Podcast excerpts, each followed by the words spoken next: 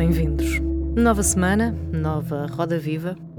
Eu não sei se vos está a acontecer, mas estamos em abril e eu tenho a sensação que ontem era janeiro.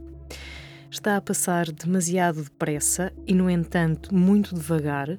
Já aconteceram tantas coisas este trimestre que nem sei. Eu não, não estou a conseguir lidar. Isto está a ser mesmo um bocadinho too much. E esta semana, esta semana trago-vos um, um texto difícil de ler, nem mesmo ele foi escrito para ser lido e não lido em voz alta. Ele não foi escrito a pensar que eu ia ler, portanto tenho aqui um problema entre mãos, que são frases muito compridas, palavras difíceis, palavras que se misturam. enfim, vou dar o meu melhor. Em relação a, a esta semana e atualidade e coisas do género, também não sei o que se passa do vosso lado, vocês são muito calados. Isto é um, monólogo eterno. Estou eu. Bem, não posso queixar-me porque vocês têm enviado muitos comentários e, e bastantes mensagens, e por isso eu, quando falo sobre vocês ou em relação a vocês, ou, ou quando pergunto, não sei se vocês, é porque sei algumas coisas que se passam daí desse lado também o que me dá a ideia de que não estou sozinha a fazer isto e é muito gratificante. Novamente, obrigada. E o texto desta semana pega no pega no tema, enfim, eu escrevo às terças-feiras, é difícil não ser contaminada por aquilo que acontece uh, no dia imediatamente anterior ou durante o fim de semana e pega pega na estalada do Will Smith ou Chris Rock, mas como eu habitualmente faço, o texto não é sobre isso.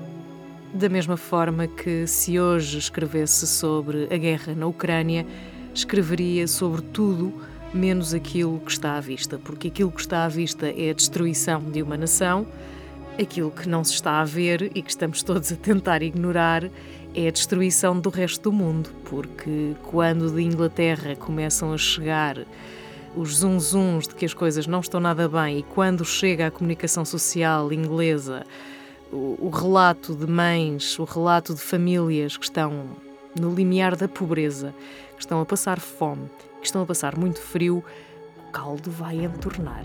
Vos garanto que o caldo vai entornar. Por cá a coisa não está melhor, é sempre aquela miséria franciscana que já se conhece, sempre aquela pobreza escondida, muito envergonhada. Mas a verdade é que isto também vai dar para o torto. É tudo muito bonito, uh, novo governo, também não disseram nada de novo, não acrescentaram grande coisa. Foi assim um discurso um bocado. Nem vou dizer mais do mesmo, foi menos de mais, foi menos, só menos. Um, os preços estão a subir em flecha e não estou a falar do preço das casas, porque essas então, enfim, vamos todos para debaixo da ponte. Mas estou a falar do preço dos bens essenciais, estou a falar do preço da energia e essa é que é a verdadeira guerra, portanto, a guerra, eh, uma guerra que não se faz com armas, que é a guerra do capital. E é isso que nos vai destruir. Bom, passando à frente, porque este é um tema bastante complexo. O tema desta semana, na sábado, e é isso que supostamente me traz aqui, começa da seguinte forma: saudade não é o mesmo que saudosismo. E isto porque. Uh, isto porque eu, eu não, não tenho abordado a questão nesses termos, mas vou confessar-vos uma coisa. Eu não passei nada bem nos primeiros, nas primeiras semanas da guerra. Não passei mesmo nada, nada bem, porque que agora podia usar uma expressão que recuperei há dias e que tenho partilhado com, com a minha sócia de aventuras digitais, a Sofia Venâncio, que é eu vou partilhar mas só vocês é que ouvem isto mesmo. Eu já vi o com a Júlia. Desculpe. Esta expressão é o máximo, é muito portuguesa. I've seen Julia's butt. Que em inglês não quer dizer absolutamente nada, não é? Para além de ter visto o butt da, da Júlia, seja lá o que isso for. Mas esta, esta ideia de que já vimos o coisa, a Júlia assoberbou-me no início da guerra, porque sinceramente eu estava a ver aquilo que ia acontecer e aquilo que, que, provavelmente, eu acho altamente improvável que tenhamos uma, um inverno nuclear. Acho altamente improvável que a coisa comece a escalar para outros países e isto foi o que me amedrontou quando a guerra começou, que é a possibilidade de retrocedermos de tal forma no tempo que vamos eh, ser uma imitação barata daquelas fotografias miseráveis do pós-Segunda Guerra Mundial. Pois, não é fixe. Por isso, saudade não é o mesmo que saudosismo, e saudade é uma daquelas palavras que dizem não tem tradução, mas que faz sempre pensar que há muitas coisas que não têm tradução. A cerimónia deste ano dos Oscars é disso um bom exemplo e deixou-me com saudades do tempo em que vários atores e personalidades mediáticas se juntaram para ficarem juntos numa fotografia. O impacto foi tão grande que o Oxford Dictionary escolheu selfie para a palavra do ano. Estávamos em 2014 e não sabíamos que éramos felizes. Fica sempre bem dizer estas coisas, não é? A 86 cerimónia, gosto tanto de dizer 80 qualquer coisa, a 86 cerimónia dos Oscars foi apresentada por Ellen DeGeneres e é assim que se diz, DeGeneres? Foi apresentada pela Ellen da selfie e tornou-se num dos mais afamados momentos dos Oscars. A selfie que tirou durante a cerimónia, rodeada de atores famosos, tornou-se na fotografia mais retweetada de sempre em apenas uma hora. O ano de 2014 já lá vai e na altura vivíamos ligados, todos conectados, mas era tudo diferente. Éramos diferentes e não sabíamos que o mundo se poderia tornar. Enfim, naquilo em que tornou.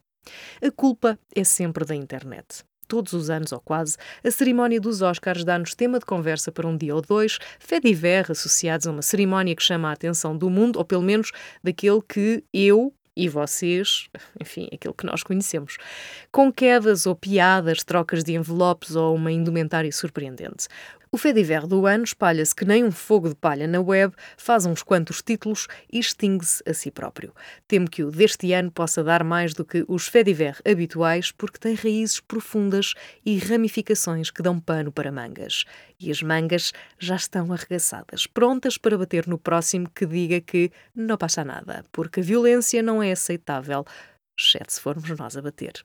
Desengane-se quem pensa que vou começar a argumentar a favor de qualquer ato de violência discursar sobre os limites do humor, a masculinidade tóxica, a normatividade ou o patriarcado, menos ainda sobre subjugação feminina. Já temos opiniões a mais, sobretudo das que estão ao nível do fait divers, que quase sempre acontece nos Oscars. Este ano, contudo, a cerimónia foi mais longe e, surpreendentemente, morde os calcanhares do politicamente correto em que todos aprendemos a viver. Se sou contra o politicamente correto, de todo. Andamos demasiado tempo fechados sobre uma normatividade absolutamente normativa que normativizou aquilo que hoje conseguimos libertar. Confuso? Apenas para aqueles que sempre puderam dizer ou fazer o que bem entenderam sem consequência, sem pensarem no outro ou considerarem algo além da sua bolha. A bolha explodiu e, apesar de vivermos todos presos em alguma bolha pelo simples facto de permitirmos que todos os nossos movimentos e comportamentos sejam rastreados, organizados, catalogados e entregues a quem pagar melhor, apesar desta bolha em que somos quase obrigados a viver, nunca como agora a liberdade individual esteve tão bem expressa. Para quem se perdeu na normativização do discurso, é simples. Durante demasiado tempo, aceitamos que nos dissessem que a maioria tem razão, que devemos aceitar as estruturas autoritárias de poder, que as práticas de género e as práticas sociais seriam imutáveis, que o reconhecimento da igualdade de género era apenas uma questão de reconhecimento da igualdade da mulher, que os limites que nos mostravam como imutáveis não poderiam ser mudados. Podem. O tema Will Smith não é mais do que a representação da mudança profunda que a nossa sociedade está a viver, da dialética entre os que ousam mudar e os que não o querem compreender, de um processo de desestruturação que rompe com paradigmas sociais e de género que quase sempre demos por aceitáveis e que, afinal, estamos a perceber que não o são. A reação, digamos, global ao comportamento de Smith é o reflexo da mudança em curso e de uma forma de mostrar que nada do que aquele comportamento representa é aceitável. Saudades? Nenhumas, porque ter saudades de um tempo em que comíamos e calávamos é saudosismo.